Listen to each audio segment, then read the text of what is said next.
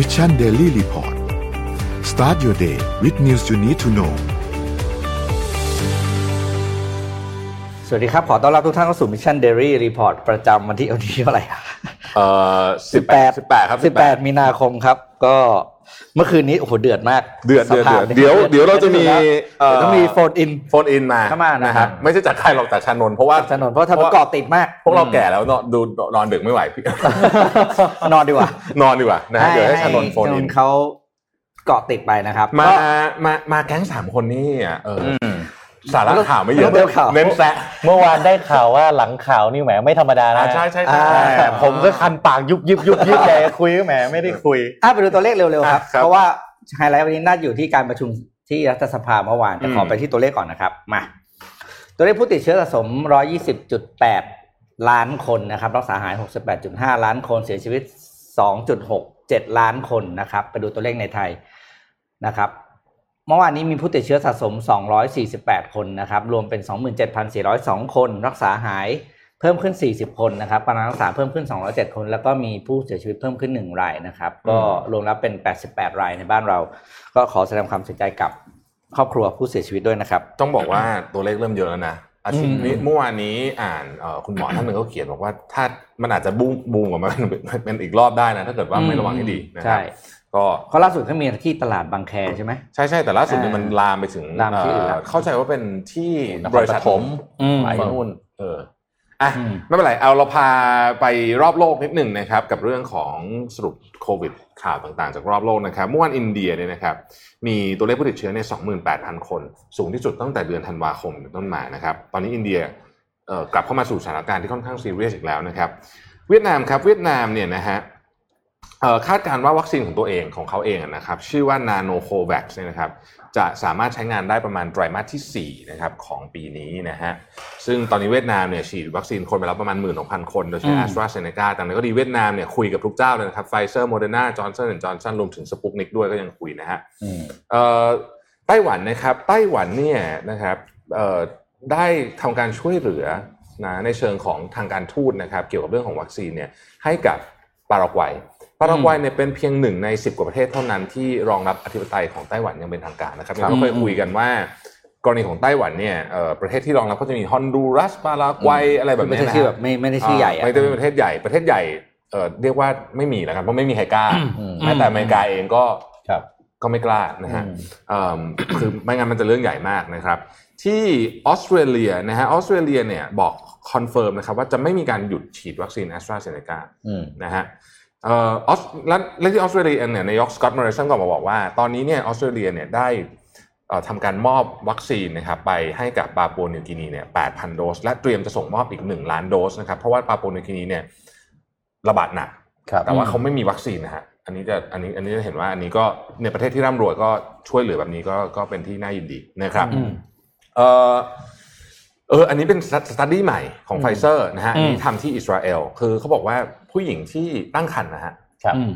เอ่อไม่ควรถ้าฉีฉีดวัคซีนอืมนะวัคซีนเนี้ยจะส่งต่อไปถึงลูกที่อยู่ในท้องด้วยอืมอ่าลูกก็จะมีภูมิด้วยนะฮะได้เลยอันนี้คืใช่อไหม study อืมที่ที่เอ่ออิสราเอลนะครับอืมแล้วก็เมื่อวานนี้รัฐมนตรีว่าการกระทรวงสาธารณสุขของอังกฤษนะครับแมทแมทแฮนค็อกนะครับเอ่อก็ออกมาบอกว่าอังกฤษเองก็ยังจะยืนยันที่จะฉีดวัคซีนแอสตราเซเนกาต่อไปนะครับ คิดว่าวัคซีนแอสตราเซเนกาเนี่ยเอ่อ ความเสี่ยงเทียบกับเทียบกับผลประโยชน์อะผลประโยชน์เยอะกว่าเยอะนะฮะอืมอ่านะครับ แล้วก็เอ่อที่สหรัฐอเมริกาตัวเลขของเอ่อร้านอาหารต่างๆนานาพวกนี้เนี่ยเริ่มดีขึ้นจะฉีดวัคซีนทั้งหมด 109 ล้านโดสแล้วนะครับอืมเดี๋ยวยกตัวอย่างยกตัวอย่างอ่าตัวเลขที่ดีขึ้นเช่นอะไรนะครับ Open Table ออกมาเปิดเผยว่า เดือนมกราเนี่ยตัวเลขการจองร้านอาหารเนี่ยลดลงไปเอ่อ 57%จากเดือนมกราปีที่แล้วอืมครับแต่เทียบกับเดือนมีนา มีนากับมีนาด้วยกันเนี่ยลดแค่ 37%คือดีขึ้นนะอืมนะครับอืมแล้วก็ในนิวยอร์กเองเนี่ยนะครับก็อนุญาตให้เอ่อเพิ่ม capacity ในการนั่งในร้านคือสมมติมี 100 ที่เนี่ยเดิมนั่งได้ 35 ที่ ปัจจุบันนั่งได้ 50 ที่แล้วนะครับก็ค่อยๆดีขึ้นทีละนิดละหน่อยนะครับเอ่อโมเดอร์นาเองนะครับโมเดอร์นาเองตอนนี้นะครับได้รับการอนุญาตให้ฉีดอันนี้อันนี้เรื่องใหญ่อืมให้ฉีดวัคซีนกับเด็กอายุตั้งแต่ 6 เดือนถึง 12 ปีในสหรัฐนะอืม หลังตอนแรกเขาไม่ให้ฉีดใช่ไหมเขาไม่ให้ฉีดเด็กเลยใช่ไหมฮะตอนเนี้ยให้ฉีดแล้วนะครับ โดยใช้โมเดอร์นานะครับเอ่อที่ฟิลิปปินส์ฟิลิปปินส์ได้ประกาศห้ามการเดินทางเข้าออกของชาวต่างชาติอีกครั้งหนึ่งนะครับ ตั้งแต่สุดสัปดาห์ที่แล้วเนี่ยจนถึงวันที่ 19 เมษายนหลังจากเคสในประเทศเนี่ยพุ่งขึ้นสูงขึ้นอย่างมีนัยสำคัญนะครับ 5,000 กว่าในวันก่อนนะครับ EU ออกมาบอกว่าคาดว่าภายใน quarter สองเนี่ยจะได้รับวัคซีนเพิ่มอีก 200 ล้านโดสอืมนะฮะ แล้วก็จากจากไฟเซอร์นะครับแล้วก็ยังยืนยันว่าใน quarter สองเนี่ยต้องได้ 300 ล้านโดสรวมจากกลุ่มจากทุกเจ้านะฮะแต่มันก็มีข่าวครับว่าเอ่อ EU อะเวลาเวลาเราเรียก EU จะแทนว่าอืมบรัสเซลส์เหมือนแทนแทนครับเมืองที่อ่าเป็นตัวแทนเป็น center ของ EU ใช่ไหมบอกที่ว่าตั้งอืมเอ่อ president ของ EU อะครับบอกว่าจะขู่แล้วก็มาขู่ว่าจะไม่ส่งวัคซีน ซึ่งผลิตอยู่ที่เบลเยียมนะอืม แอสตราเซเนกาเนี่ยหรือหรือเอ่อไฟเซอร์มันไฟเซอร์ผลิตที่เบลเยียมเออจะไม่ส่งให้กับทางอังกฤษครับโอ้โหครับเพราะว่าเอ่อตอนนี้ไม่อยู่ใน EU แล้วไงโอ้โหอ่านะฮะก็มีก็มีประเด็นที่ที่เป็น power play กันอยู่เยอะนะเรื่องเนี้ยนะฮะใช่ใช่อ่านะฮะนี่คือคุณเอ่อวอร์เดเลเยนเนี่ยออกมาพูดเองเลยนะครับเอ่อเมื่อวานนี้เนี่ยมีข่าวที่น่าสนใจอีกสักเล็กน้อยเนี่ยนะครับผู้นำของแทนซาเนียครับนี่ต้องขอแสดงความเสียใจด้วยนะครับประธานาธิบดีจอห์นมากูฟูลี่นะครับเสียชีวิตเมื่อวานนี้ด้วยอายุ 61 ปีโอ้นะฮะเอ่อเขาเนี่ยเป็นคนที่ไม่เชื่อเรื่องโควิดเลยอืมนะแล้วก็บอกว่าประเทศเขาเนี่ยไม่มีโควิด แล้วก็บอกว่าไม่ต้องใส่หรอกหน้ากากนะครับก็คล้ายๆโบลโซนาโรนะฮะครับแล้วก็ให้สวดมนต์จริงอันนี้จริงๆนะครับอืมเขาเขียนไว้นะครับอืม pray นะครับ people should pray อืมแทนนะฮะก็เสียชีวิตแล้วต้องขอแสดงความเสียใจด้วยเอ่อแต่ว่าทางการออกมาบอกว่าไม่ได้เสียชีวิตจากโควิดอืมอืมแต่ไม่ได้บอกว่าเสียชีวิตเพราะอะไรอ้าวอืมนะฮะบราซิลครับ ตอนนี้บราซิลเนี่ยเมื่อวานนี้นะเคสที่บราซิลคุณโทมัสติกครับเก้าหมื่นโอ้โหเก้าหมื่นที่หนึ่งของโลกแล้วปะที่หนึ่งของโลกแล้วครับณขณะนี้คือที่หนึ่งของโลกแล้วนะครับ แล้วก็เอิ่มแหมมันแล้วรัฐบาลเขามีมาตรการอะไรอะเนี่ยโอ้โหก็เก้าหมื่นบราซิลอะครับ เราก็รายงานมาตลอดอื้อหือแล้วแกก็นะเป็นสายแบบนั้นอะอ่า ญี่ปุ่นเอ้ยไม่ใช่ญี่ปุ่นนิวยอร์กนิวยอร์กนะครับเล่นฟิตเนส indoor ได้แล้วนะครับนินิวยอร์กเป็นหนึ่งในประเทศที่เอ้ยเป็นหนึ่งในเมืองที่มีคนเล่นฟิตเนสเยอะที่สุดในโลกครับอืมอ่านะครับเพราะว่าแล้วเพราะว่าคือเขาก็ไลฟ์สไตล์เขาอะไลนะฟ์สไตล์ไลฟ์สไตล์อ่าอ่านะฮะอืมอ่าโอเค ประมาณนี้นะครับเป็น key เรื่องของโควิดเนาะอะผมต่อเรื่องวัคซีนนิดหนึ่งครับ มันตอนนี้มันจะมีคำนี้เกิดขึ้นมา ซึ่งเราจะได้ยินบ่อยขึ้น คือคำที่พูดเรียกว่าคำพูดว่าวัคซีน nationalism อืมอ่าอ่าก็คือปแต่ระว่าเทอะไรศไหนประเทศที่ฉีดนั้วัคซีนแล้วเหรออ่าไม่ครับ การเอาวัคซีนมันเป็นเครื่องมืออ๋อทางเกี่ยวกับเรื่องความสัมพันธ์ระหว่างประเทศอ๋อนะครับ แต่เนี่ยที่จีนนะครับ เมื่อวานนี้จีนออกมาประกาศแล้วบอกว่า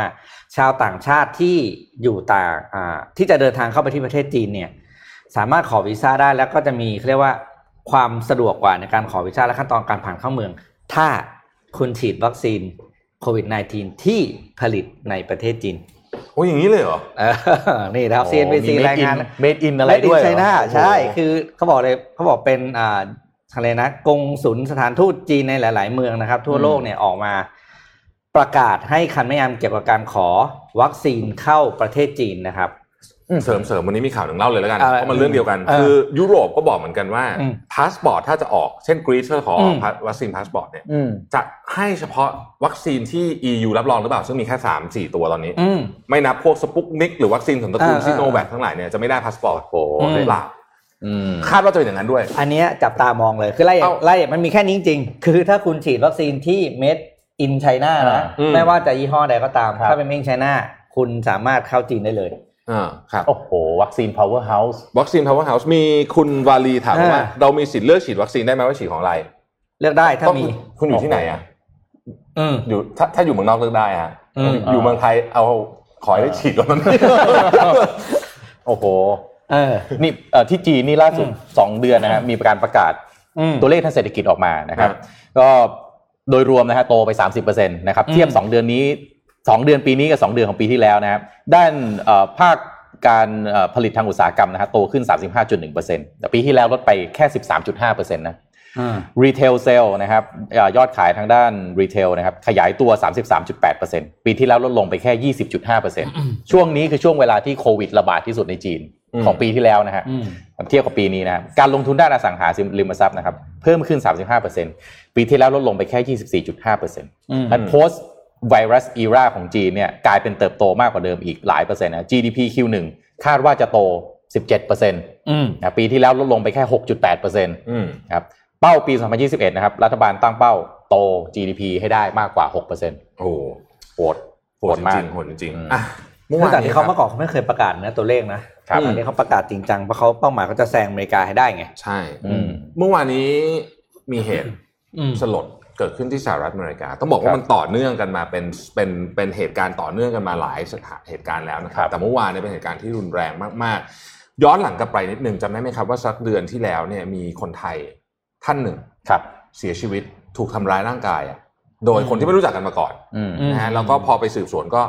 สรุปว่าเป็นเหตุการณ์เหยียดชาวเอเชียอ่านะครับอืมซึ่งเหตุการณ์เหยียดชาวเอเชียเนี่ยต้องบอกว่ามันเริ่มมีกระแสมาสักระยะหนึ่งแล้วแต่ตอนเนี้ยมีการแอดเอากันเยอะครับ นะครับอืมผลสำรวจก็บอกว่าเอ่อคนอเมริกันที่เป็นอเมริกันผิวขาวหรือแม้แต่กระทั่ง African American เองเนี่ยไม่ไม่ไม่ชอบและไม่ไว้ใจ Asian American อือืมมซึ่งเรื่องนี้เนี่ยค่อนข้างน่าเป็นห่วง และเมื่อในที่สุดมันก็เกิดเหตุใหญ่จนได้ เมื่อเมื่อวานนี้นะครับมีเหตุ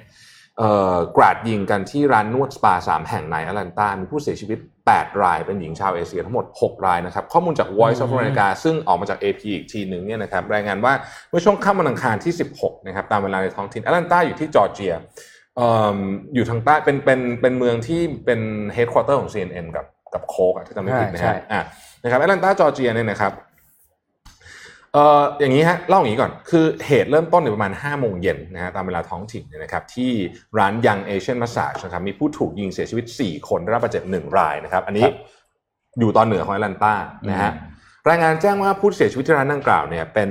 หญิงเชื้อสายเอเชีย 2 ผู้หญิงผิวขาว1และชายผิวขาว1คนนะครับและชายชาวสเปน1คนได้รับบาดเจ็บนะฮะหลังจากนั้นอีก1ชั่วโมงต่อมานะครับก็เกิดเหตุกราดยิงขึ้นอีกครั้งที่ร้าน Gold Spa นะครับอันนี้อยู่ในแอตแลนตามีผู้เสียชีวิต3นะครับ สามรายนะฮะครับเอ่อเป็นเอ่อแล้วก็หลังจากนั้นอีกนิดนึงนะฮะก็พบผู้หญิงอีกหนึ่งรายเสียชีวิตหน้าร้าน Aroma Therapy Spa นะครับอืมทั้ง 4 เป็นชาวเอเชียนะฮะเอ่อหลังจากนั้นแป๊บเดียวนะฮะประมาณสักสองทุ่มอะนะเอ่อผู้ก่อเหตุชื่อโรเบิร์ตอารอนอายุ 21 ปีนะครับอืมก็ถูกจับได้นะฮะเป็นอืมชายผิวขาวถูกจับได้ ไม่ไม่ไม่ไกลจากแอตแลนตานะ200อ่ากว่ากิโลนะครับ ก็เอ่อเอ่อ ตำรวจบอกว่ามั่นใจว่านี่แหละคือผู้ลงมือ แต่ว่า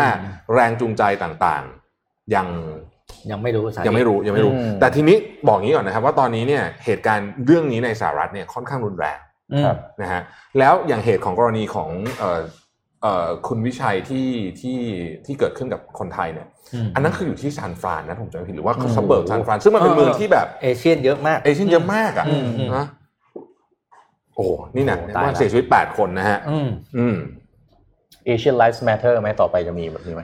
เป็นไปได้นะเป็นไปได้เลยอืมเป็นไปได้นะอันนี้จริง ๆ นะ เพราะว่าหนัก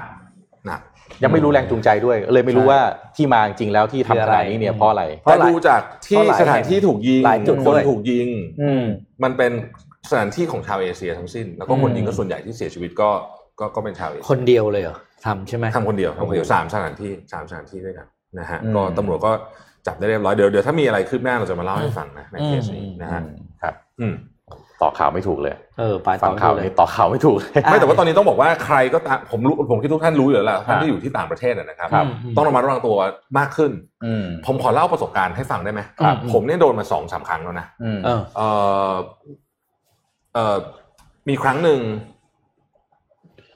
ไม่บอกประเทศแล้วกันอืมประเทศ ตะวันตกนั่นแหละสักที่หนึงประเทศที่เจริญมากๆแล้วแล้วกันเนี่ยนะครับอืมมีอยู่ครั้งหนึ่งวิ่งอยู่อืมวิ่งอยู่วิ่งอยู่ในสาธารณะธรรมดานะไม่มีอะไรเลยนะเอออืมแล้วก็มีคนตะโกนบอกว่ากลับแบบเหมือนแบบไอ้กลับบ้านมึงไปกลับบ้านมึงกลับบ้านมึงไปอะไรประมาณอย่างเงี้ยนะเออเอออ่าอีกทีนึงโดนคว้างกระป๋องเบียร์เออเป็นแบบเด็กวัยรุ่นอะไรอย่างเงี้ยเออเออมคนโดนคว้างกระป๋องเบียร์ใส่รถเดินอยู่ธรรมดานะไม่มีอะไรเลยนะอืมอืมเออืมออะไรเงี้ยก็ก็โดนมาหลายทีเหมือนกัน แต่ว่าอันนี้หนักอืมคืออันนี้มันหนักขึ้นเรื่อยๆ สมัยอืมสมัยที่ผมโดนมันยังไม่มีอะไรแบบเนี้ย ไม่มีการทำร้ายร่างกายกันแบบอืมอืมมากๆอะนะครับอืมอืมน่ากลัวครับโอ้อะเดี๋ยวพาไปดูข่าวครับเทคโนโลยีกันบ้างนะครับเบรกเบรกอารมณ์หน่อยจะได้ไปต่อขอข่าว GE ขึ้นมาครับ GE Healthcare นะครับ ก็มีนวัตกรรมใหม่ออกมาแล้วนะครับ นี่คือเครื่องอัลตราซาวแบบมือถือ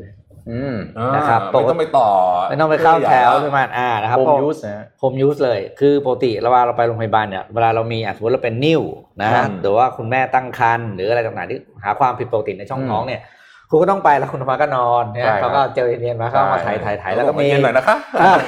เย็นหน่อยนะคะต้องพูดมันเป็นสคริปต์ต้องพูดเย็นหน่อยนะคะอ่าอ่าแล้วก็มีเหมือนตู้เย็นใช่ไหมแล้วคุณก็ไปดูครับจอนะครับทีนี้ GE Healthcare เนี่ย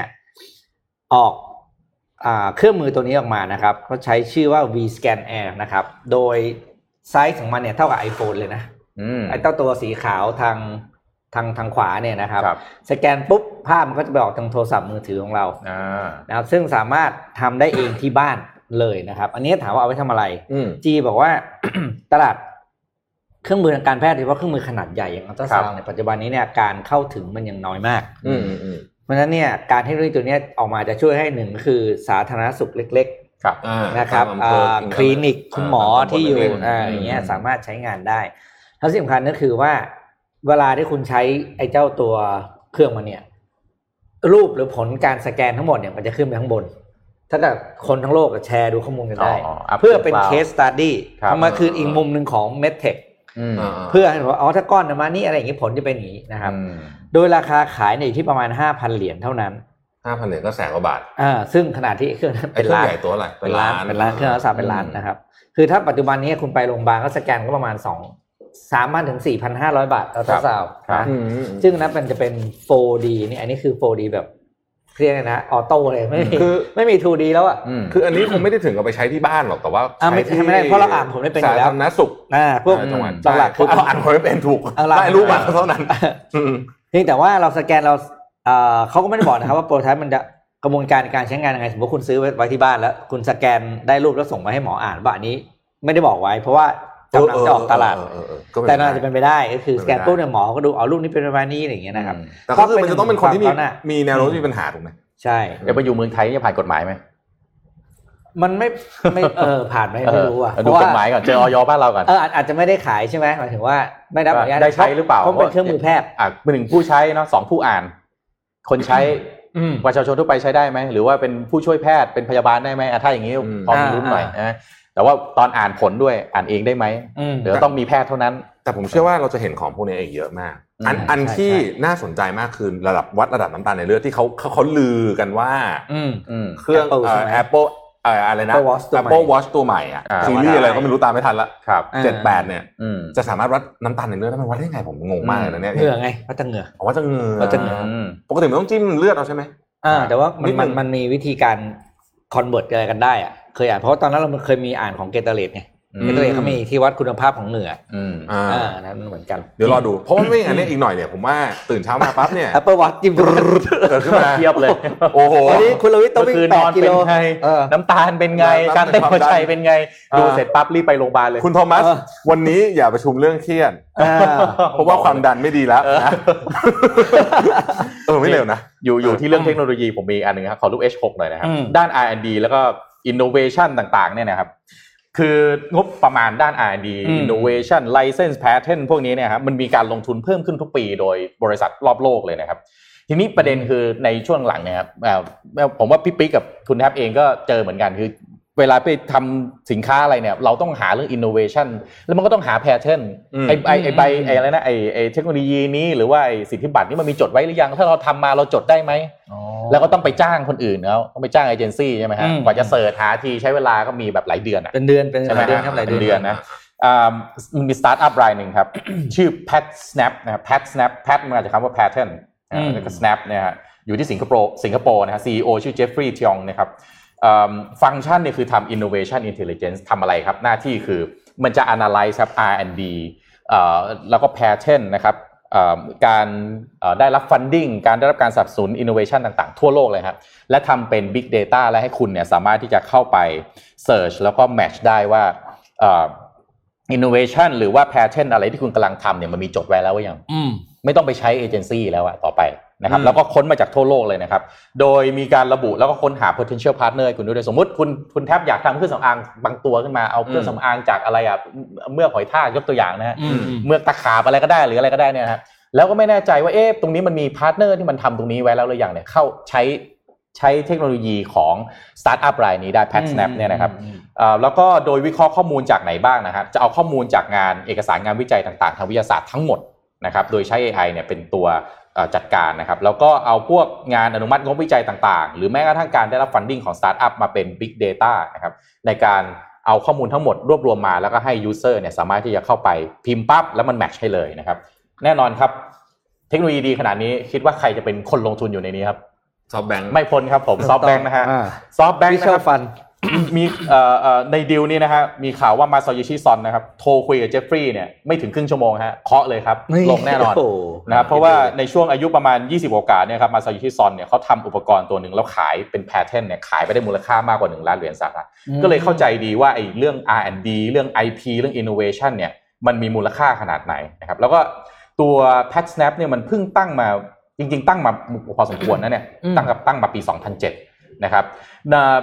ตัวตัวเลขที่น่าสนใจนะครับ ในปี 1999 นะครับ จีนนะครับ มีการ apply ขอ IP หรือพวก patent ต่างๆนะครับ 1999 นะ 276 รายการเท่านั้นนะครับ ปี 2019 ครับ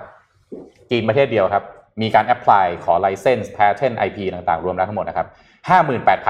58,990 รายการครับ ตอนนี้แซงหน้าสหรัฐขึ้นเป็นอันดับหนึ่งของประเทศที่มีการขอ apply พวก license แล้วก็อินโนเวชันต่างๆเนี่ยเยอะที่สุดในโลกนะครับ PatSnap ปัจจุบันมีลูกค้ามากกว่า 10,000 รายนะฮะใน 50 ประเทศนะครับอืมมีพนักงานทั้งหมด 700 กว่าคนในหลาย ๆ ประเทศนะครับในรูปนี้ก็จะทำให้เห็นว่าเป็นการเชื่อมโยงนะครับว่าข้อมูลต่างๆ PatSnap เนี่ยเวลาทำทำงานเนี่ยเอาข้อมูลเชื่อมโยงมาจากตรงไหนบ้าง แล้วต้องบอกว่าผมเองบริษัทผมเองผมใช้พวก เอเจนซี่ในการต้องเสิร์ชหาพวก license pattern นี่เยอะมาก ผมไม่เคยได้ยินอันนี้เลยแล้วผมอ่านข่าวเดี๋ยวคงต้องไปใช้เองมากเหมือนกันว่าน่าสนใจมากน่าสนใจมากเพราะว่าปกติเนี่ยซับขั้นตอนนี้ซับซ้อนมาก ใช่ใช่นะคครัรับบขั้นตอนนี้ซับก็ซ้นอยู่ที่มากตีความอะไรกันไม่รู้แล้วการจดบ้านเรายากไหมของบ้านเราจดยากไหม จดขอถ้าเป็นขอไอ้ใบไอ้ไอ้ไอ้สิทธิบัตรอะไรอะเป็นปีอะหลายปีแล้วมันหลายปีแล้วหลายปีแล้วมันมีใช่อนุอีกใช่ไหมมันต้องไปขออะไรนะ มันมีอะไรนะสิบเอ่อเอ่ออะไรนะสนธิสัญญามาดริดอะไรพวกเนี้ยคือมันเวลาจดทีมันไม่ได้จดเฉพาะถ้าจดในประเทศไทยอย่างเดียว ก็อาจจะระดับหนึ่งนะแต่เวลาจดทีมันจดกระบวนการอะไรนะโปรเทคประเทศไทยอย่างเดียวบางทีมันอ่าไม่ค่อยไม่คุ้มไม่ค่อยคุ้มอะอ่าจดถูกไหมทั้งคุณโลกอ่าเอ่อคุณจดในประเทศไทยคนอื่นเข้ามาล่อคุณเสร็จเอาไปขายประเทศตลาดที่ใหญ่กว่ามันก็ไม่คุ้มอะอืมอืมใช่ไหมฮะ มันไปจดที่อื่นดีกว่า อืมชนนพร้อมยัง อ่าครับชานนท์พร้อมแล้วนะครับเมื่อคืนนี้มีการประชุมรัฐสภา อ่า เพื่อเกี่ยวกับร่างอะไรนะ ผมก็ไม่รู้เขาประชุมเกี่ยวกับรัฐธรรมนูญแก้ไขรัฐธรรมนูญแก้ไขรัฐธรรมนูญนะครับ ให้ชานนท์เล่าเลยอะ ให้ชนนเล่านะครับอะนะครับ ว่าเป็นยังไงผู้สื่อข่าวรัฐสภาของเราเอาเชิญชานนท์ครับ อ่าสวัสดีครับ สวัสดีครับ สวัสดีครับ เห็นไหมฮะ สวัสดีครับ สวัสดีครับ โอเคครับเสียงชัดเจนนะครับ โอเคเมื่อวานนี้เนี่ยก็มีการเจ๋วโอเคนะการประชุมสภาใช่ไหมครับ ในวาระที่สามใช่ไหมครับ ในวาระที่สามอันนี้เนี่ยเดี๋ยวมีสไลด์ขึ้นมาด้วย เพราะว่าน่าจะได้ดูกันง่ายๆขึ้น ทีนี้ในวาระที่สามอันนี้เนี่ย ที่มีวาระการประชุมในวันที่เจ็ดถึงสิบแปดที่ผ่านมาเนี่ยนะครับ วันเมื่อวานนี้เนี่ยการประชุมก็เริ่มต้นตั้งแต่เก้าโมงครึ่งแต่ว่าไปเดือดจริง ๆ เนี่ย ช่วงประมาณสองทุ่มกว่าๆอืม การประชุมครั้งนี้เนี่ยเขาประชุมกันมาเก้าชั่วโมงติดกันแล้ว เพื่อหาทางว่าเฮ้ยสรุปแล้วเนี่ยเราจะลงมติไหมในวาระที่สามเพราะว่าก่อนหน้านี้เนี่ยได้มีการยื่นคำร้องไปที่ศาลรัฐธรรมนูญใช่ไหมครับให้วินิจฉัยว่ารัฐสภาเนี่ยมีอำนาจไหมในการที่จะแก้ไขรัฐธรรมนูญอันนี้ศาลก็อ่านคำวินิจฉัยออกมา ก็บอกว่ารัฐสภามีหน้าที่ในการแก้ไขรัฐธรรมนูญมีหน้าที่ยกร่างสามารถทำได้ แต่ประชาชนเนี่ยซึ่งเป็นผู้สถาปนารัฐธรรมนูญเนี่ย มีอำนาจมีอำนาจสถาปนา ทีนี้ถ้าเป็นแบบนั้นถ้าหากว่าจะแก้ไขรัฐมนูญเนี่ยให้มีการทำประชามติก่อนว่าประชาชนเนี่ยอยากได้รัฐธรรมนูญฉบับใหม่หรือเปล่า และถ้ามีการร่างรัฐธรรมนูญฉบับใหม่เรียบร้อยแล้วเนี่ย ก็ต้องถามประชาชนอีกครั้งหนึ่งคือ มีการลงประชามติอีกครั้งหนึ่งว่าจะรับร่างตัวร่างรัฐธรรมนูญตัวใหม่ อันนี้หรือเปล่า ทีนี้เมื่อวานนี้เนี่ยพอเขาประชุมประชุมประชุมกันไปใช่ไหมครับ มีสามมติสามยติที่ถูกนำเสนอขึ้นมายติที่หนึ่งครับ ขอภาพขึ้นมา หนึ่งคือไม่ให้มีการลงมติแก้ไขรัฐธรรมนูญในวาระที่สามเพราะว่าขัดกับคำวินิจฉัยของศาลรัฐธรรมนูญอืมข้อนี้แปลแบบนี้ครับคำแปลของมันคือเฮ้ยสารรัฐธรรมนูญเนี่ย บอกว่าในเวลาต้องมีการทำประชามติถามประชาชนก่อน ว่าต้องการให้มีร่างรัฐธรรมนูญอันฉบับใหม่หรือเปล่า เพราะฉะนั้นเรายังลงไม่ได้ คุณต้องไปถามประชาชนก่อน นี่คือยติที่หนึ่งยติที่สองครับยติที่สองคือ ขอให้สารรัฐธรรมนูญเนี่ย วินิจฉัยอีกรอบหนึ่งซิอันนี้คือถูกเสนอโดยคุณจุลินนะครับพรรคประชาธิปัตย์นะครับ บอกว่าให้ส่งให้สารนูวินิจฉัยครั้งหนึ่งดีกว่าว่ารัฐสภาเนี่ยมีอำนาจหน้าที่ในการโหวตวาระที่สามได้เลยไหมหรือว่าต้องถามประชาชนก่อน จะได้รู้ว่าเอาไงดี ซึ่งภูมิใจไทยเองก็ค่อนข้างเห็นด้วยกับเรื่องนี้ ทีนี้ยติที่สามคือก็ให้ลงมติตามวาระที่สามไปเลยตามระเบียบวาระการประชุม ทีนี้เขาก็คุยกันมาเก้าชั่วโมงได้สามทางออกมาว่าโอเค ทางใดทางหนึ่งได้แหละ เราจะไปสามทางออกนี้ แต่อยู่ดีๆ มีคนหนึ่งครับ ลุกขึ้นยืน บอกเสนอกับทางประธานสภาว่า ผมคิดว่าเราควรจะมีการโหวตเลยให้รัฐสภาเนี่ย พิจารณาก่อนเลยดีกว่าว่า จะแก้ไหมจะโหวตอืมแก้ไขไหมในรัฐธรรมนูญวาระที่สามจะโหวตแก้หรือเปล่า ซึ่งถ้าเราฟังแบบสมมุติว่าเราฟังแบบไม่รู้ว่าใครเป็นคนพูดนะ เราจะนึกว่าเฮ้ยน่าจะเป็นฝ่ายค้านสิ เพราะว่าฝ่ายค้านต้องการให้มีการโหวตอยู่แล้ว แต่ปรากฏว่าคนที่ลุกขึ้นยืนคือคุณไพบูลย์นิติตะวันครับสสของพรรคพลังประชารัฐครับ ที่เป็นคนเสนอยติอันนี้ขึ้นมาพอเสนอยติอันนี้ขึ้นมาเนี่ยไปภาพถัดไปเลยครับเขาก็เสนอยติอันนี้ขึ้นมาใช่ไหมครับ แล้วสุดท้ายที่ประชุมรัฐสภาก็มีการโหวตครับ ผลโหวตภาพถัดไปครับ คือเห็นด้วย 473 ไม่เห็นด้วย 127 งดออกเสียง 39 แล้วก็ไม่ลงคะแนน 5 นั่นแปลว่ารัฐสภาเนี่ยก็เห็นด้วย ที่จะให้มีการโหวตในวาระที่3ใช่ไหมครับอ่าทีนี้พอเป็นแบบนั้นปุ๊บเขาเขาเขาเบรกโน้นนิดนึงอันนี้คือครับเห็นด้วยที่จะโหวตวาที่ระจะโหวที่สาตมวาระที่อ่า3อ่าอ่าแต่ยังไม่ยังไม่โหวตนะที่จโยังไม่โหวตยังไม่โหวตเห็นด้วยแล้วว่าจะโหวตทีนี้พอเป็นแบบนั้นปุ๊บคุณชาดาครับ ซึ่งเป็นสสพรรคภูมิใจไทยลุกขึ้นยืนเลย ถามท่านประธานบอกว่าตกลงนี่เรากำลังจะเข้าสู่การลงมติแก้ไขรัฐธรรมนูญในวาระที่สามโดยการขานชื่อรายบุคคลใช่ไหม ท่านประธานชวนหลีกภัยก็บอกว่าใช่ครับ คุณชาดากล่าวต่อหลังจากนั้นซึ่งเป็นคำพูดที่ค่อนข้างแรงนะงั้นผมคงไม่ร่วมสังฆกรรมกับพวกลิ้นปล้อนสีถนนชัย และไร้สาระสิ้นดี นี่คือสภาโจก แล้วก็บล็อกเอาเดินออกจากสภาพรรคภูมิใจไทยทั้งพรรคเดินบล็อกเอาออกไปทั้งหมดนะครับ แล้วก็มีการแถลงถึงจุดยืนหลังจากนั้น ทีนี้กลับมาที่ในสภาต่อเขาก็เข้าสู่การโหวตวาระที่สามใช่ไหมครับ เงื่อนไขของการโหวตวาระที่สามเนี่ยมันมีสองข้อหลักๆ ข้อที่หนึ่งคือ คะแนนต้องเกินกึ่งหนึ่งของที่ประชุมรัฐสภาทั้งหมด ก็คือ 369 เสียง และข้อที่สองเกินกึ่งหนึ่งแล้วไม่พอนะ ต้องมีเสียงของวุฒิสมาชิกด้วยหนึ่งในสามก็คือ 84 เสียง สุดท้ายแล้วผลการโหวตออกมาเป็นแบบนี้ครับภาพถัดไปเห็นชอบ 208 ซึ่งเป็นสส206 นะครับ แล้วก็เป็นสวอีก 2 ไม่เห็นชอบ 4 ซึ่งเป็นสวทั้งหมด งดออกเสียง 94 เป็นสส10 คน เป็นสว84 คนนะครับ แล้วก็ ไม่ประสงค์ลงคะแนน 136 เป็นสส9แล้วก็เป็นสว136นะครับเดี๋ยวๆนั่นเยวะคือเขาได้เขาข้อเขาเขาเขาถามไม่เคยได้ยินอันนี้เลยอะไม่ประสงค์ลงคะแนน ไม่ประสงค์ลงคะแนน คืออะไรอะอะแล้วมีคำมีว่าไม่ประสงค์รับเงินเดือนไม่ประสงค์ลงไหมคะแนน เฮ้ยพี่เอาไปห้ากะโหลกเลยอันเนี้ย เอาไปเลยอ่าให้ให้น้องเขารายงานก่อนโอเคเดี๋ยวเราค่อยโอเคแจ้งกันเองโอเคโอเคเอาทีละอันนะทีละอันนะ เห็นชอบอ่าก็คือเห็นชอบใช่ไหมว่า อาจจะอืมให้แก้ไขวาระที่สามใช่ไหมครับ ไม่เห็นชอบก็คือไม่เห็นชอบ อันนี้ตรงตัวอยู่แล้วงดออกเสียงก็ค่อนข้างชัดเจนว่า ฉันไม่ลง ฉันลงนะ แต่ลงว่า no vote แต่คำว่าไม่ประสงค์ลงคะแนนเนี่ย มันมีความหมายที่คล้ายๆ กับที่พรรคภูมิใจไทยวอล์กเอาก็คือ ไม่ลงคะแนน อืม no vote ก็ไม่ no vote ไม่เห็นด้วยก็ไม่ไม่เห็นชอบก็ไม่ใช่ เห็นชอบก็ไม่ใช่ แต่ไม่ประสงค์ลงคะแนน แต่ทีนี้มันไม่ได้ทำให้เงื่อนไขเปลี่ยนนะครับ เงื่อนไขสองข้อเมื่อกี้ที่มีการบอกก็คือ ข้อแรกคือต้องเกินกึ่งหนึ่งข้อที่สองคือต้องมีเสียงสวหนึ่งในสามเนี่ยไม่เปลี่ยนเงื่อนไขนั้นยังเหมือนเดิม เพราะฉะนั้นข้อสรุปสุดท้ายสไลด์สุดท้ายครับก็คือในวาระที่สามเนี่ย รัฐสภาไม่เห็นชอบให้มีการเลือกตั้งสสรมาจัดทำรัฐธรรมนูญนี่คือข้อสรุปของการประชุมเมื่อวันที่ 17 ที่ผ่านมา ซึ่งพอได้ข้อสรุปอันนี้นับคะแนนประกาศผลโหวตเสร็จปุ๊บเอ่อประธานสภา ซึ่งตอนนั้นเป็นคุณพรเพชรเนี่ยก็ทำการปิดประชุมในวันนี้ แล้วก็บอกว่าพวกร่างกฎหมายอื่น ๆ ที่จะต้องมีการโหวตเนี่ย ค่อยไปโหวตกันต่อไป ในวันนี้ก็คือวันที่ 18 นะครับคือคือสรุปว่าคว่ำใช่ไหมสรุปว่าความสรุป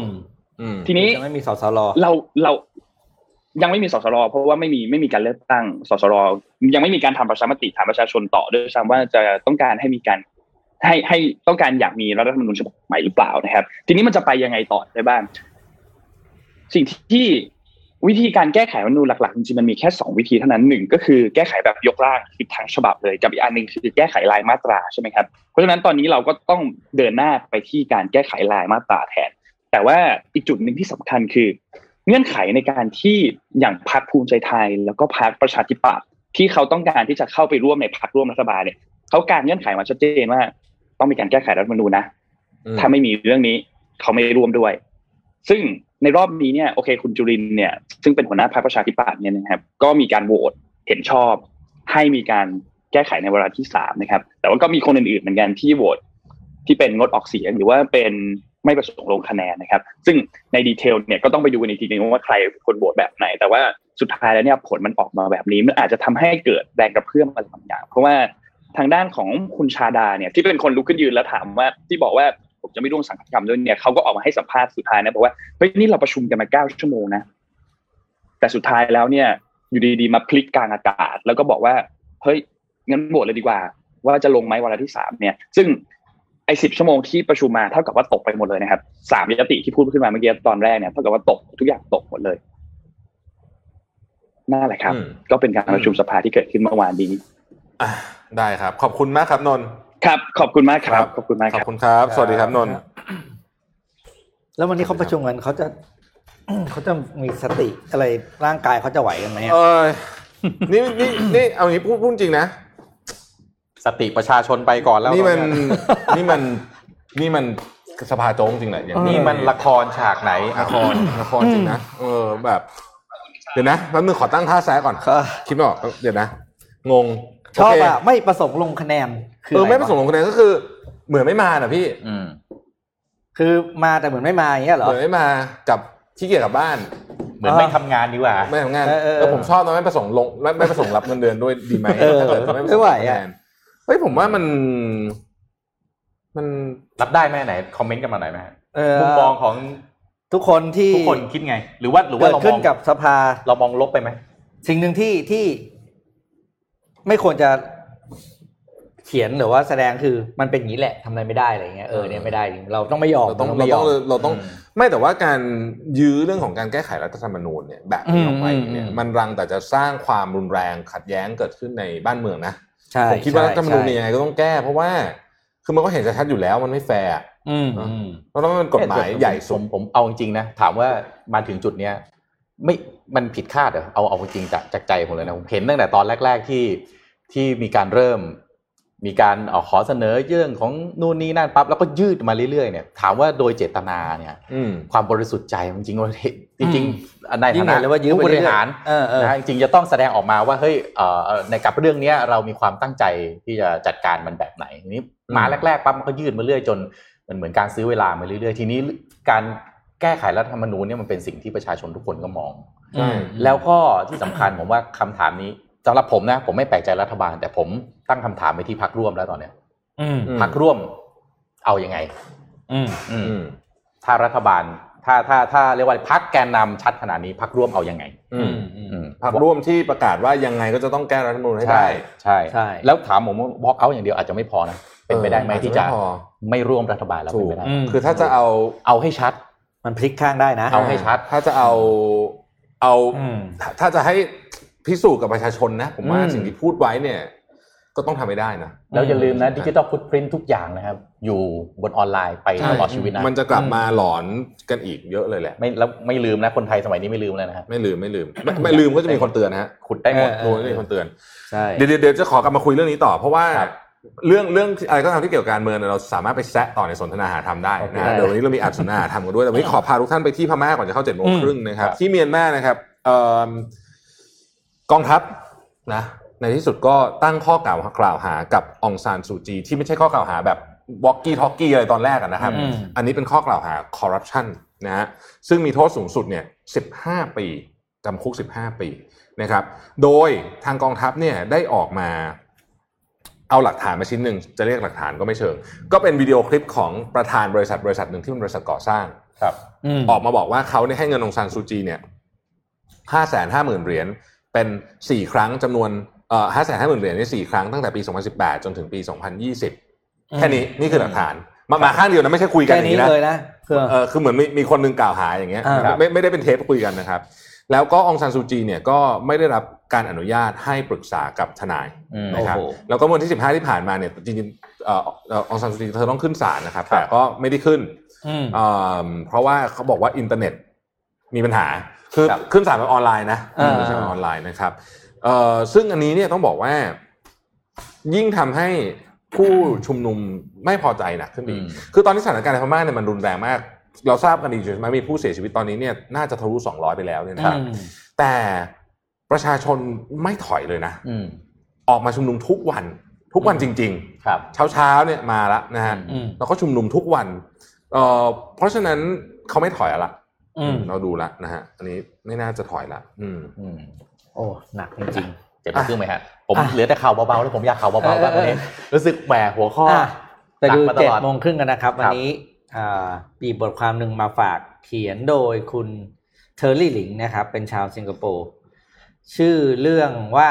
six way to achieve work life harmony rather than balance นะครับ ก็เราเคยได้ยินช่วงหนึ่งเราจะได้ยินคำว่า work life work life balance ครับนะก็คือการรักษาชีวิตงาน และชีวิตส่วนตัวให้สมดุลกันนะครับแล้วหลังๆเนี่ยมันมีคำใหม่ขึ้นมาแทนอืมคือ work life harmony หรืออมบางคนเรียกว่า work life integration อ่าก็คืองานกับชีวิตรวมกันเป็นหนึ่งเดียวอืมนะครับ เรามาดูกันว่าแบบไหนดีกว่ากันนะครับ โดยเทอร์รี่ลิงเนี่ยเขาไปเขียนขึ้นมานะครับ อ่าไปดูภาพต่อไปครับ เทอร์รี่บอกว่า work life balance เนี่ย มันเป็นสิ่งที่บอกว่ามันเหมือนเขาใช้คำว่า seem to be a new nirvana นะ ก็คือแบบโอ้โหเป็นชีวิตในฝันของทุกคนเลยอะที่ทุกคนอยากจะหา แต่ ในความเป็นจริงแล้วเนี่ยไอ้คำว่า work กับ life เนี่ยมันแข่งกันอยู่ตลอดเวลาครับคือคุณต้องคุณต้องแลกอันหนึ่งกับอันหนึ่งอะอืมคุณเข้างานคุณก็ขาดอ่าขาดช่วงเวลาชีวิตส่วนตัวคุณมีส่วนตัวคุณเหมือนทำงานเพราะฉะนั้นกลายเป็นว่า ไม่ต้องหาหรอกไอ้คำว่าบาลานซ์ระหว่างสองอันเนี้ยอืมคุณหาทางให้มันรวมกันเลย ให้ได้ดีกว่า คือเขาค่อนข้างโปรไปทาง work life integration นะครับอ่านดูภาพต่อไปนะครับเขาบอกว่าเมื่อเราใช้คำว่า work life balance หมายความว่าเรามักจะคิดถึงคำว่าห้าสิบห้าสิบคือเท่ากัน แต่มันไม่เคยเท่ากันนะ เพราะฉะนั้นเนี่ยเรามาดูที่ว่ามันมีวิธีอะไรบ้างที่ทำให้เราสามารถรวมงานกับชีวิตเป็นหนึ่งเดียวกันได้นะครับอะไปดูวันแรกนะครับ work life harmony เขาบอกว่าอะไรอะขอขอนิยามนิดหนึ่งเขาบอกว่า work life harmony คือเราอยู่ในช่วงที่เรามีความสุข แม้ว่าเรากำลังยุ่งสุดๆกับงานคุณเป็นปะไม่ก็พอได้พอได้ไม่ค่อยเป็นอะตอนนี้มันยุ่งเกินไม่ไหวเออนะครับ คือเราแม้ว่าเราจะยุ่งแค่ไหน เราก็มีรู้สึกว่าเราก็กำลังมีความสุขกับงานที่เรากำลังกำลังจะทำนะครับและอีกอันหนึ่งที่สำคัญก็คือ เราพร้อมจะสลับโหมด ระหว่างที่เราทำงานอยู่แล้วท่านไปปุ๊บเรื่องส่วนตัวแล้วกลับมาทำงานเนี่ยเราพร้อมแบบนี้เสมอเฮ้ยผมเป็นอย่างนี้เออผมอ่าได้ผมได้วันวันไหนยุ่งเยอะๆแล้วจะรู้สึกรู้สึกดีวันไหนยุ่งน้อยอ่าๆจิตตก อืมคืออ่าเนี่ยคือสองคุณสมบัติของอะภาพต่อไปนะครับพอดีที่ลืมบอกเออนะครับไอ้วงกลมสีฟ้าเขาบอกเลยว่า พร้อมสำหรับสลับการทำงานกับเรื่องส่วนตัวได้เสมออ่า สลับกันก็คือ แม้ทั้งสลับแบบเซสชั่นใหญ่เช่นถือว่า คุณทำงานสามชั่วโมงครับแล้วคุณกลับบ้านเพื่อมาดูลูกเสร็จคุณคนที่บ้านไปทำงานแทนอะไรอย่างเงี้ยอ๋ออันนี้อันนี้สรุปว่าดีใช่ไหมถือว่าถือว่าดีถือว่าดีโอ้ผมก็ทำแบบเนี้ยผมก็ยังแบบอืมเอ๊ะมันเอ่อเราจันี่ดคือการเราดีเราออกสาวันมารถนี้สดีลับไหมได้อ่านะครับอ่าเพราะว่าเขาบอกครับว่าการเบรกอารมณ์ระหว่างเวิร์กกับไลฟ์เนี่ยเวิร์กกับไลฟ์เวิร์กกับไลฟ์เนี่ยมันคือการเบรกอารมณ์ตัวเองนะอ๋อโอคให้เราคูลดาวน์ตัวเองลงนะครับอ่ามีหกวิธีนะครับ อันแรกเลยก็คือ เธอที่บอกว่าไม่ต้องหาเลิกอืมอืมคำว่า balance forget it นะครับ เพราะว่าการพยายามหาสมดุลตลอดเวลาให้กับตัวเอง มันจะการเพิ่มแรงกดดันให้เราอ๋อทำไมมันไม่พอดีทำไมมันไม่แบบสี่ชั่วโมงสี่ชั่วโมงแปดชั่วโมงอย่างเนี้ยนะครับ บอกเลิกนะครับ แต่ควรจะให้ตัวเองได้มีโอกาสที่จะทำอะไรมากไปข้างหนึ่งในบางช่วงครับ แต่เรายังรักษาสมดุลของความสุขไว้ได้อืมนะครับอะข้อสองนะครับ be present นะครับก็คือ พอเราสามารถปล่อย โดยไม่จำกัดเวลาน่ะคือ work life balance บางคน limit ว่าทำงาน 8 ชั่วโมง พักผ่อน 8 ชั่วโมงอะไรอย่างเงี้ยครับที่พอคุณปล่อยตัวเองยืดหยุ่นได้ในเรื่องของจำนวนชั่วโมงเนี่ยอืมแล้วคุณจัดเวลาสล็อตเองเช่นหนึ่งชั่วโมงนี้จะทำงานครับ คุณก็โฟกัสกับงานตรงเนี้ยหนึ่งอืมชั่วโมงแค่นี้อืมแล้วหลังจากนั้นคุณก็ไปทำอย่างอื่น บอกเนี่ย performance คุณจะดีกว่าด้วยนะครับ ข้อสามเขาบอกว่าอันเนี้ยผมชอบ ก็คือบอกว่าให้ plan ตารางการทำงานของเราเป็นธีมในแต่ละวัน ทีม ใช่วันนี้เป็นมิ e เดย์คุณซัดไปเลยตั้งแต่เช้ายันเย็นอ๋อแล้วพลังโอคุณจะคุณจะเตรียม energy มาสำหรับการประชุมแบบล้วนๆนะครับ บางวันก็จะเป็นงานครีเอทีฟครับบางวันอาจจะงานพบลูกค้าอะไรอย่างเงี้ยบอกเนี่ยให้ให้ set theme แบบนี้ไว้ แล้วก็ให้หยอดตารางเบรกนิดนึงที่เป็นส่วนตัวเนี่ยเข้าไปในระหว่างธีมของแต่ละวันอืมอ่านะครับ ข้อสี่นะครับอ่าเนี่ยอันนี้ยกตัวอย่างซีของ Evernote นะนี่ซีของผมจำชื่อไม่ได้เขาบอกว่ามันวันจันทร์เนี่ยเป็นวัน เป็นวันที่เขาเรื่องของอัปเดตงานอืมวันที่สองเป็นวันมิทติ้งวันที่สามเป็นวันเรื่องของการทำงานการตลาด แล้วก็เรื่องของการร้อนสินค้าวันพฤหัสเป็นวันของครอบครัวเนี่ยเขาบอกเขาจัดอย่างเงี้ยอืมนะครับอ่าข้อต่อมาครับข้อสี่ make conscious choice คือพอเราจัดธีมแล้วแล้วงานแต่ละวัน เอ้ยงานแต่ละชิ้นที่เราจะทำในแต่ละวันเนี่ย เราจะเลือกมันได้ดีขึ้นครับเพราะรู้ว่าเรามีเวลาแค่สามชั่วโมงในการทำงานวันนี้ อืมอืมนะครับ ข้อต่อมา stay active อันนี้ก็คือ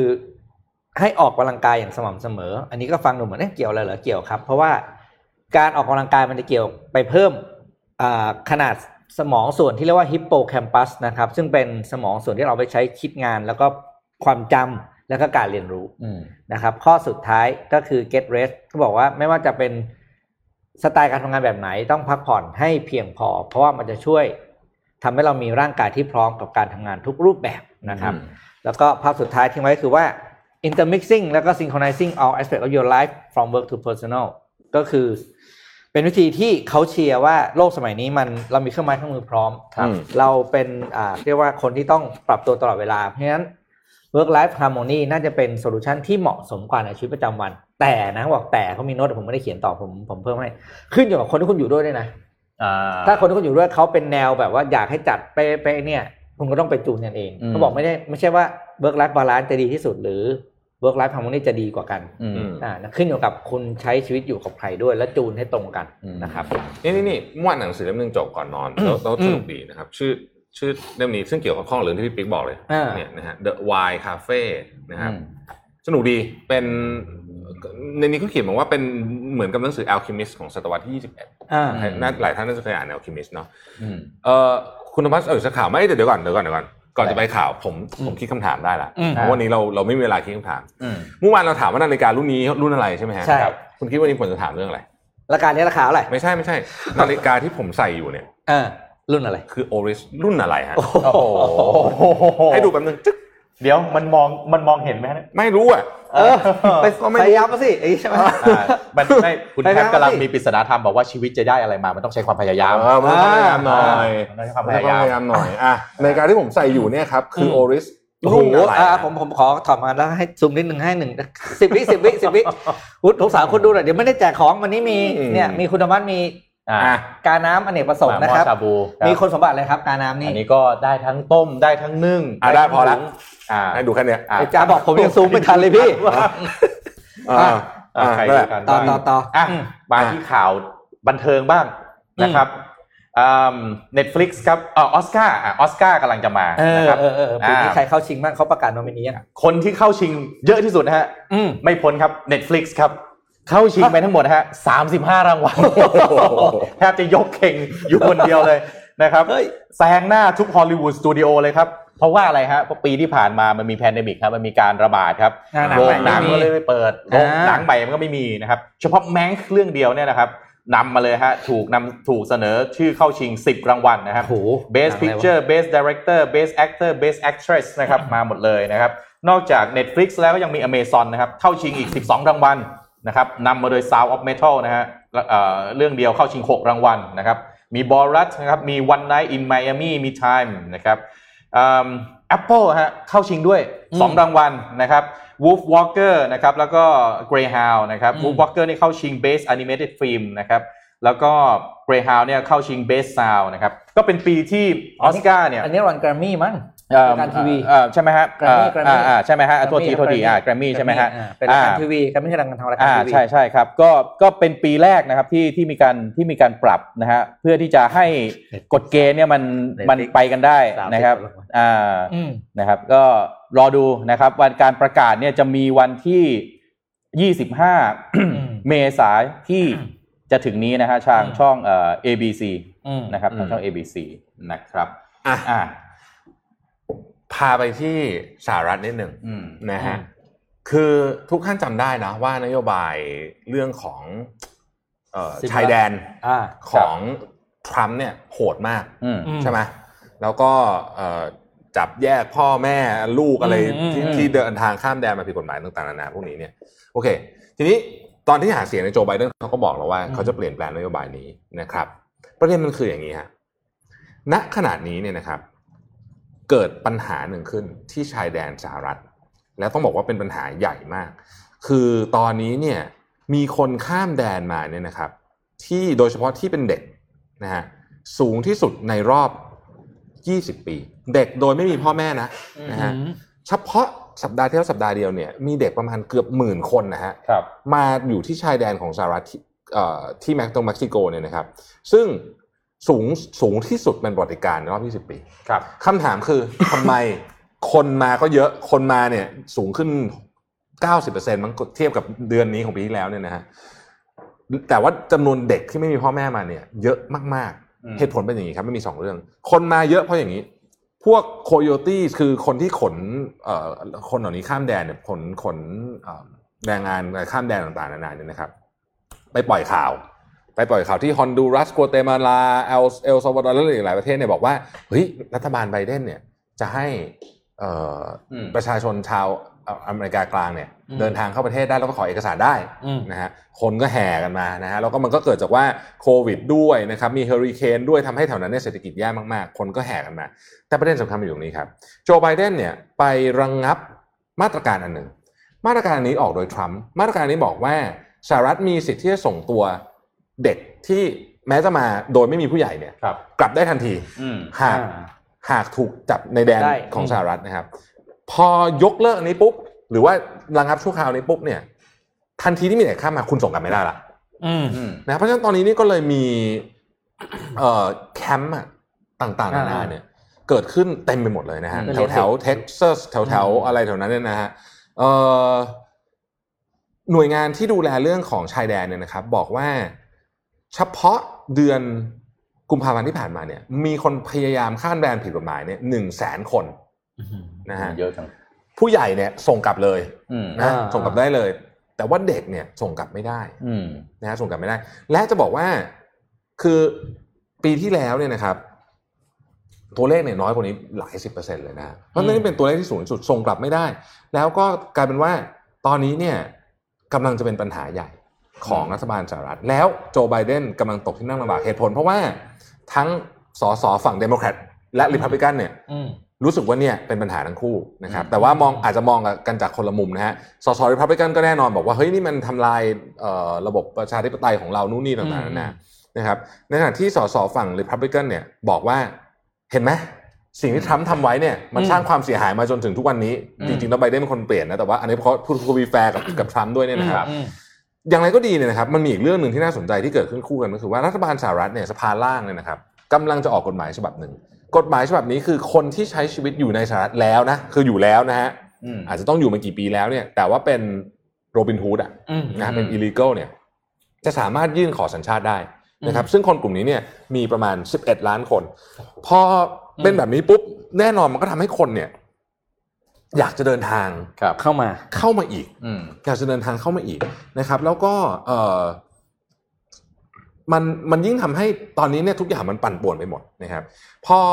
พอเป็นแบบนี้ปุ๊บเนี่ยแนนซี่เพโลซี่ก็เลยออกมาบอกว่า ตัวเลขผู้อพยพที่สูงขนาดนี้เนี่ยมันเป็นวิกฤตการณ์ด้านมนุษยธรรมอืมแต่ไม่ได้เป็นฝีมือของเอ่อโจไบเดนนะมันเป็นฝีมือของโดนัลด์ทรัมป์อืมระบอบอันเล็กของโดนัลด์ทรัมป์ทำให้เกิดเรื่องนี้ขึ้นครับนะครับเพราะแนนซี่เพโลซี่กับโดนัลด์ทรัมป์เนี่ยเป็นคู่กัด กันอืมตลอดกาลนะครับ ต้องดูต่อไปว่าประเด็นนี้เนี่ยจะไปยิ่งสร้างแรงกดดันให้กับเรื่องของเชื้อชาติอะไรในสหรัฐ ซึ่งตอนนี้ก็แย่มากอยู่แล้วอืมหรือเปล่าอืมไม่ไม่ไม่ง่ายเรื่องนี้พี่ปิ๊กเมื่อกี้เช็คอีกทีที่พี่ปิ๊กถามอะแกรมมี่หรือเปล่าใช่ไหมอืมออสการ์จริงเอาจริงเหรอเหรอ Netflix เข้าชิงออสการ์สามสิบห้ารางวัลจริงโอ้โอเคยี่พี่ปิ๊กโอเคถามเอ๊ะหรือว่าเอออ่อ่านข่าวผิดเออมันออสการ์จริงอะเอาเหรอเออไม่เคยได้ยินเหมือนกันว่าแบบอืมเอออืมได้เข้าชิงขนาดนี้อืม นะครับอะอ่าผมมีข่าวเกี่ยวกับโครงสร้างพื้นฐานให้หน่อยแล้วกันนะครับ ขอรูป H3 หน่อยนะครับอ่าวันนี้สายอะไรดีรถไฟฟ้า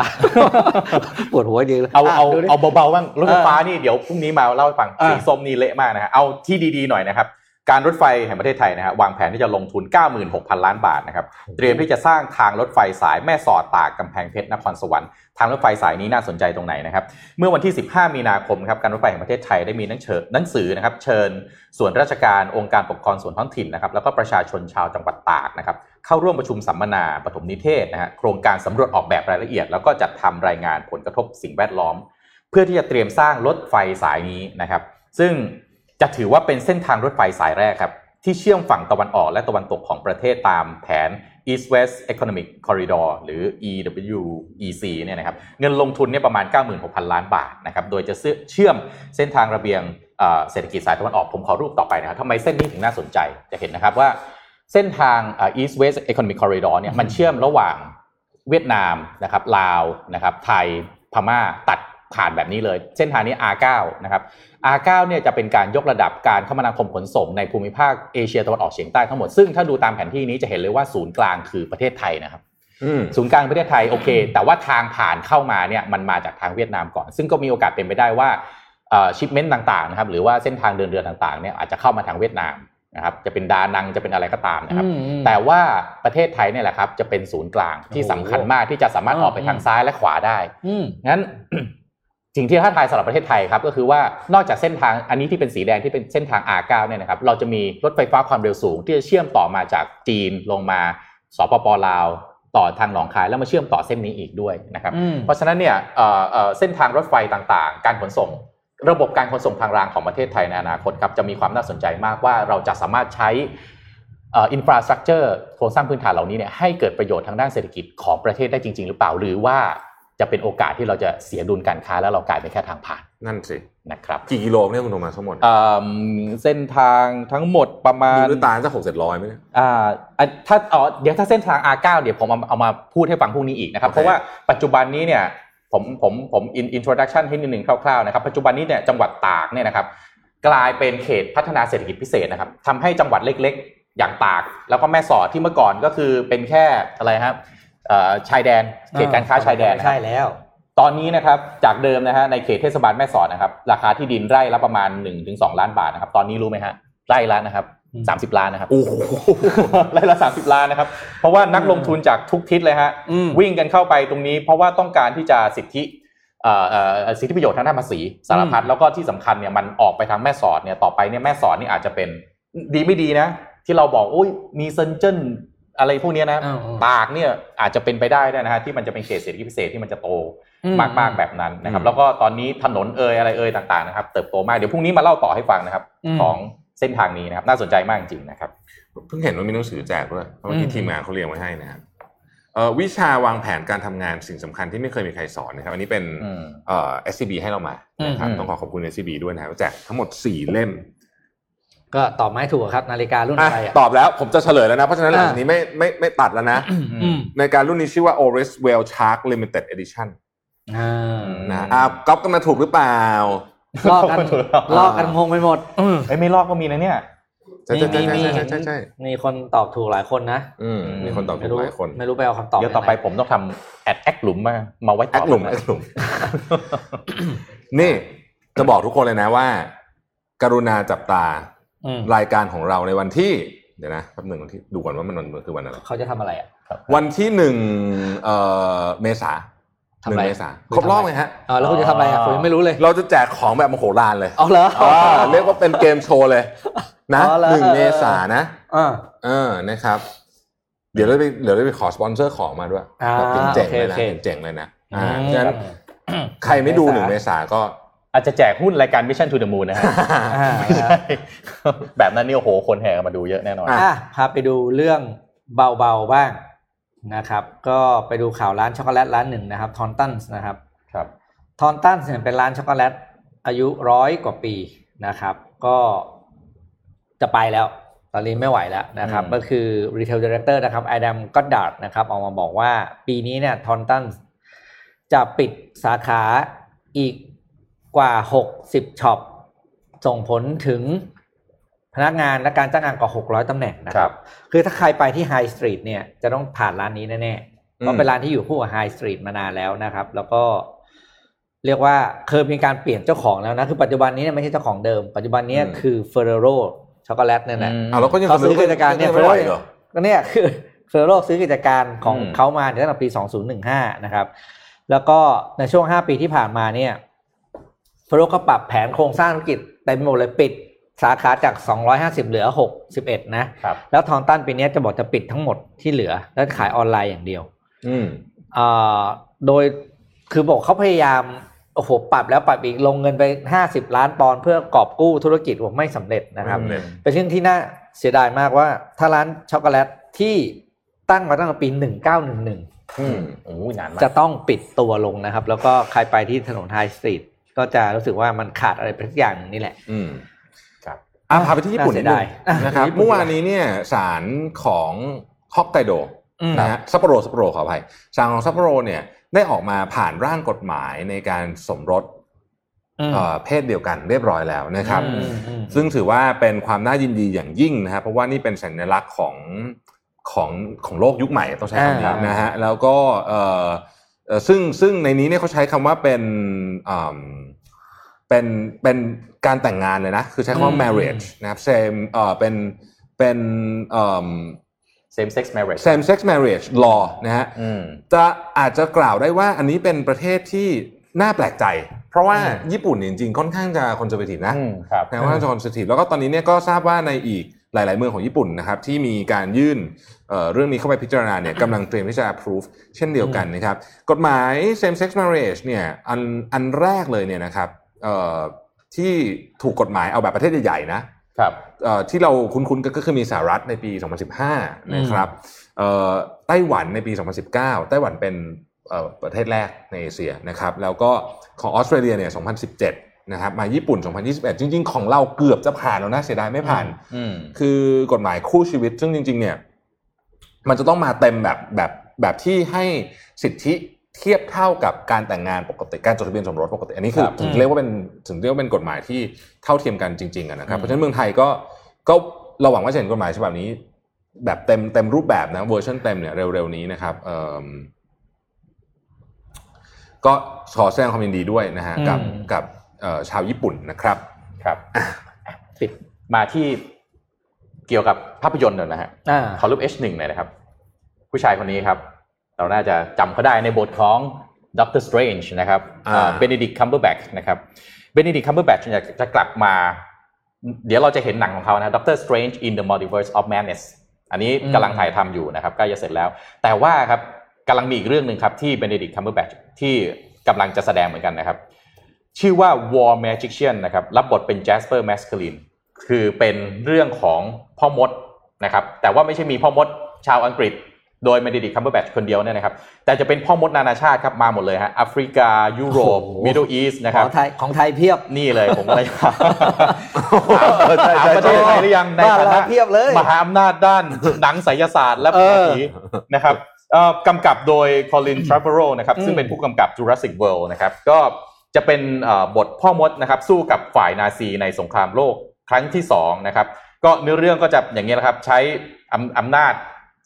ของเวทมนต์นะฮะไปต่อสู้กับสงครามต่างๆนะครับ ผมก็ลุ้นอยู่นะฮะจะมีไหมนะครับอืมอ่าพ่อมดหมอผีชาวไทยนะครับอืมเพราะว่าจริงๆแล้วรวมมานี่อาจจะสู้เราไม่ได้เรามีหนังด้านพ่อมดหมอผีนี่เยอะมากนะฮะอืมอ่านะครับนี่เห็นนะฮะว่าตอนนี้กระแสไหลมาทางนี้แล้วฮะอ่าทางด้านไสยศาสตร์นี่ขายได้นะครับใช่เมื่อก่อนน้อยมากเลยวันนี้อะผมปิดท้ายวันนี้ด้วยสถานการณ์ฝุ่นที่เชียงใหม่แล้วกันนะครับอ่าครับอะขอภาพแรกขึ้นมาเป็นภาพเปรียบเทียบนะครับ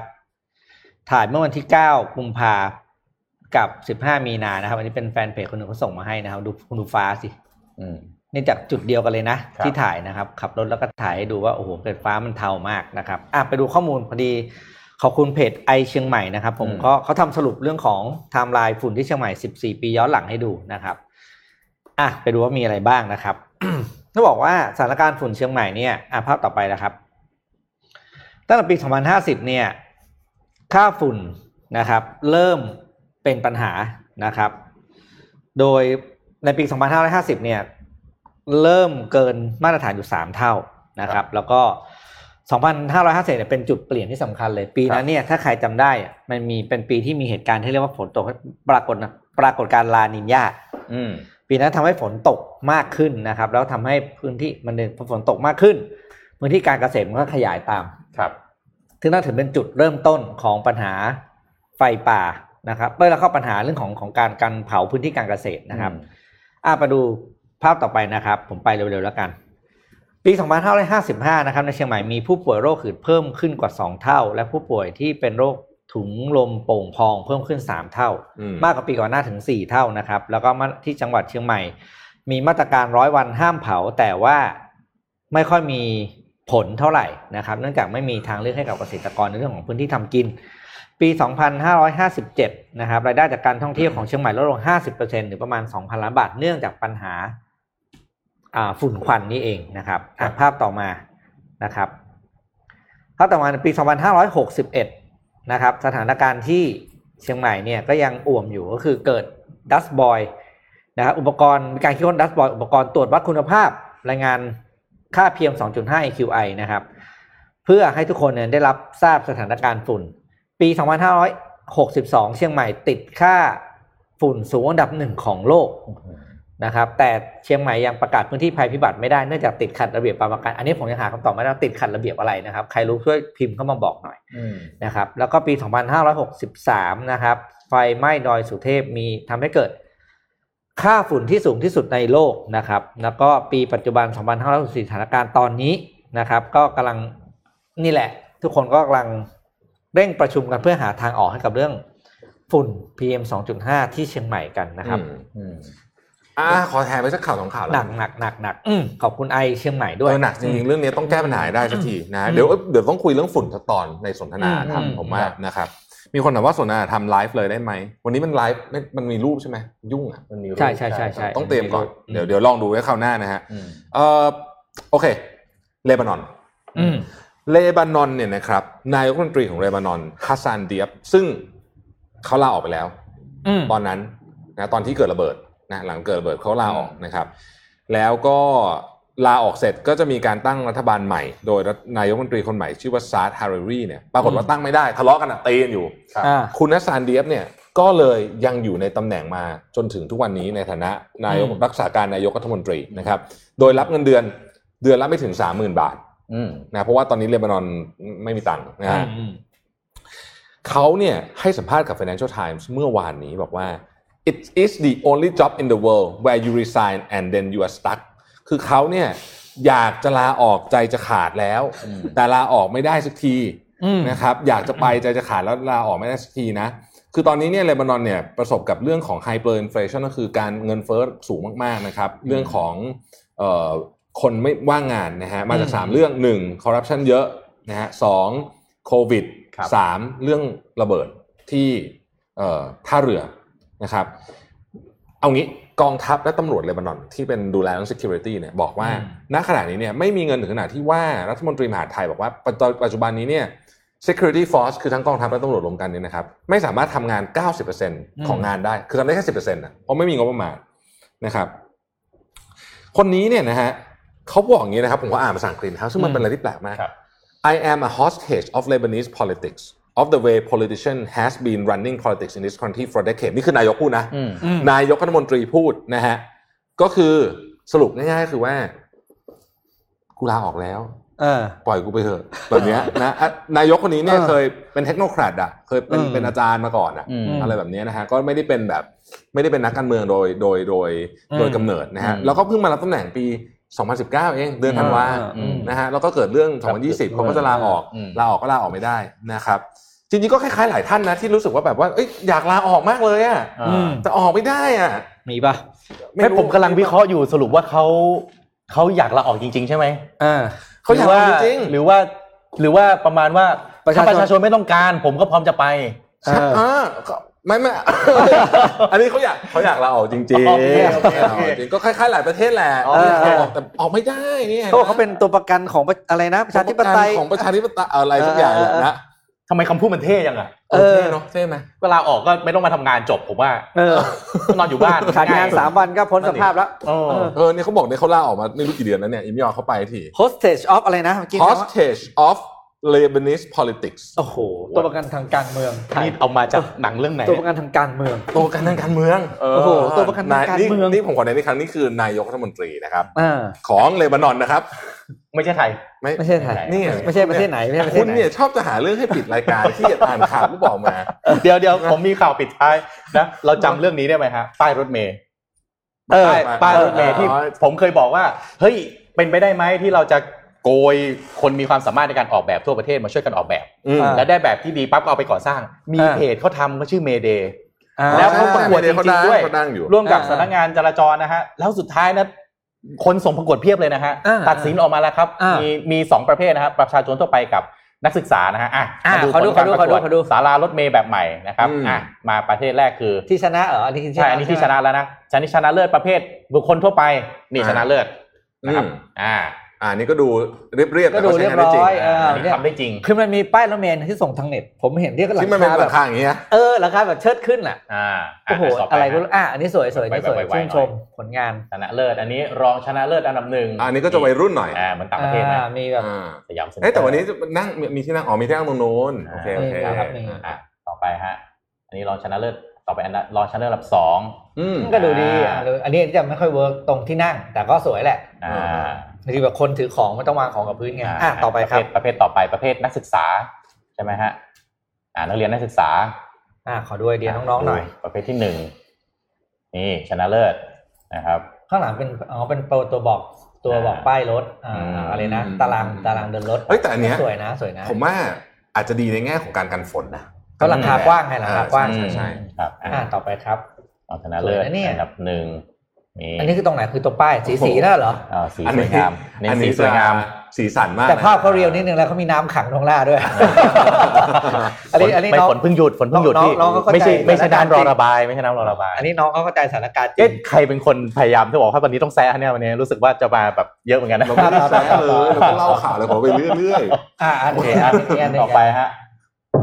อันนี้อ่ารองชนะเลิศอันดับที่สองอันนี้ดูโปร่งๆเนาะอ่าก็เนี่ยก็ไม่เห็นจะยากเลยอะก็ถ้าจะออกแบบจริง ๆ ก็มีคนมาช่วยทำเยอะแยะเลยเต็มไปหมดเลยนี่ผมไปดูนะ แต่ละอันเนี่ยคนโอ้โหส่งประกวดเข้ามาตั้งหลายสิบรางวัลนะครับขอบคุณเพจเมเดย์ด้วยนะครับ ก็ผมก็ทักไปเอ่อคุยกับแอดมินเขาโอ้โครงการนี้สวยเขาสวยแล้วอันๆเขาสวยคือแล้วคนที่ทำป้ายรถเมย์ให้อ่านรู้เรื่องเป็นคนแรกในประเทศไทยอะน้องคนนั้นน่ะน้องผู้ชายใช่คนนั้นน่ะใช่ไหมคนนั้นน่ะที่เขาทำป้ายรถเมล์ที่จำชื่อน้องเขาไม่ได้มคืออ่านรู้เรื่องอะ คือน้องเขา passion สูงมากกับป้ายรถเมล์สูงมากสูงมากสูงมากเออสูงมากใช่แล้วก็ดีเป็นแล้วเป็นเอ่ออะไรนะหน่วยงานไม่ไม่แสวงหากำไรด้วยนะอืมอืมอ่าต้องช่วยกันสนับสนุนครับประเด็นต่อไปก็คือจะสร้างเนี่ยสร้างที่ไหนได้บ้างเพราะแต่ละอืมดูอลังการเหมือนกันนะอืมคือคือเรามีกี่จุดที่อะไรวะป้ายรถเมล์ขนาดนี้จะตั้งได้ แต่ผมว่าคุณจะทำไม่ได้นะ ผมว่ามันต้องดูสถานที่และดู traffic ด้วยนะครับ อ่า คือมันอืมคงจะไม่ใช่แบบหนึ่งอันใช้ไปหมดเลย นี่มันมีจุด จุดป้ายรถเมล์จุดหนึ่งที่คลาสสิกตลอดการแล้วผมคิดว่าไม่มีใครจัดการได้ในโลกนี้ครับคุณธรรมะต้องผ่านบ่อยอะไรครับๆป้ายรถเมล์หน้าพันทิพย์ตรงงามวงวานอะโอ้โหโอ้โหตรงนั้นนี่นะคุณพระคุณงงเจ้าตรงนั้นน่ะงงมาก อะไรวะนั่นอะตรงนั้นอะตรงนั้นน่ะงงครับมากอันนี้อันนี้ไปตั้งก่อนเลยอ่าใช่ไปตั้งก่อนเลยแล้วก็เดี๋ยวมันจะสวยเองวันเอ้ยวันวันนี้ข่าวเยอะจัดเลยอะเออเฮ้ยลืมหนึ่งข่าวสำคัญสุดๆอ่าสุดๆจต่อริงๆข่าวต่อนี้ต่อนะฮะเมื่อวาน อืมเมื่อวานนี้เนี่ย บริสจอนสันอืมนะฮะอืมออกมาทำในสิ่งที่ไม่เคยมีใครคิดว่าจะเห็น แล้วนี่เป็นข่าวใหญ่มากเมื่อคืนนี้ แต่ว่ามันมีมันมันมันอาจจะค่อยๆทยอยมีบทวิเคราะห์มาเนี่ยทำไมฮะ ออกมาเพิ่มเพดานของการอนุญาตให้มีหัวรบนิวเคลียร์โอ้เพิ่มนะครับ เพิ่มเพิ่มขึ้น 40%นอืมะฮะโดยให้เหตุผลว่านี่คือ แผนยุทธศาสตร์ของอังกฤษหลังจากที่ออกจากสหภาพยุโรปแล้วนะฮะเนี่ยโดยในกฎหมายของอังกฤษเนี่ยมีเขาเรียกว่าเป็น capacity อะสูงสุดเนี่ยให้อังกฤษมีหัวรบนิวเคลียร์ทั้งหมด180 หัวอืมบริสจอนสันเพิ่มเป็น 260 จาก 180 นะครับ แล้วก็บอกว่าที่เราต้องเพิ่มเนี่ยเพราะว่าเรามีมีรัสเซียเป็นต้นที่เป็นศัตรูครับใหญ่ๆศัตรูหมายเลขหนึ่งของอังกฤษไม่ไม่ไม่ไม่ไม่ใช่จีนเหมือนสหรัฐนะครับ แต่เป็นอืมรัสเซียนะครับอืมอืม ทีเนี้ยทุกคนก็เหวอมากบอกว่า เฮ้ย นี่มันปีอะไรแล้วเนี่ยอืมคือสนธิสัญญาการลดหัวรบนิวเคลียร์เนี่ยมันเริ่มต้นมาตั้งแต่ปีอุ้ย2010อะนะฮะค่อยๆ ลดมาเรื่อยๆนะครับ ซึ่งจริง ๆ มันก็เป็นความพยายามที่เป็นเทรนด์ทั่วโลกนะฮะเอออย่างไรก็ดีเนี่ยไม่มีใครรู้แน่ชัดว่าประเทศไหนมีหัวรบนิวเคลียร์เท่าไหร่นี่คือเป็นการกะเอานะครับหน่วยงานที่กะก็คือ Federation of American Scientists เนี่ยเขากะกะเอานะฮะ เอ่อ260 ที่บริษัทท่านเสนอมาเนี่ยคือเป็นแคปนะคือสูงสุดนะไม่ใช่ว่าจะเพิ่มไปที่ 260 แต่ขออนุญาตขยายวงคล้ายๆขยายวงเงินอะนะอ่าอ่าเราไม่จะใช้ไม่ใช่อีกเรื่องหนึ่งนะครับ ผมสรุปให้ฟังนะครับเอ่ออเมริกามี 3,800 หัวนะครับรัสเซียมี 4,300 ฝรั่งเศสมี 290เอ่อจีนมี 320 แต่ไม่มีใครรู้เป๊ะๆว่าตัวเลขเหล่านี้เนี่ยถูกต้องแบบเป๊ะๆลงไปเบอร์เพราะไม่มีใครบอกจริงๆ แต่ว่าอืมประมาณได้ประมาณนี้นะครับแล้วก็จะมีประเทศอื่นๆอีกที่ที่ไม่ได้อยู่ในนี้เนี่ยนะฮะอิหร่านนอตเอ่อเกาหลีเหนืออะไรเนี่ย ประเด็นก็คือว่า การเพิ่มหัวรบนิวเคลียร์เนี่ยนะเป็นหนึ่งในสิ่งที่จะทำให้ความตึงเครียดระหว่างความสัมพันธ์ของประเทศเนี่ยแย่ลงได้เร็วที่สุดนักวิเคราะห์เขียนเลยนะบอกว่าอืมถ้าคุณนึกอะไรไม่ออกนะ อยากทำความสัมพันธ์ระหว่างประเทศให้แย่นะอืมเพิ่มหัวลบนิวเคลียร์อันนี้อืมเละแน่นอนเพราะว่าเพราะว่ามันเป็นสิ่งที่อืมทุกไม่รับใครรู้โดยไม่ใครทั่วต้องกักานรอ่าไม่อืใครมต้องการนะครับอืมนักข่าวเขาก็เขียนนะคนที่เขียนบทวิเคราะห์เขาบอกว่า คือ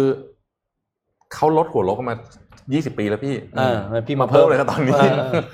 เออ นะ ก็นั่นแหละครับ โดน โดนโดนอัดไปเละ แต่ว่าถ้าทางจะเอานะอืมอืม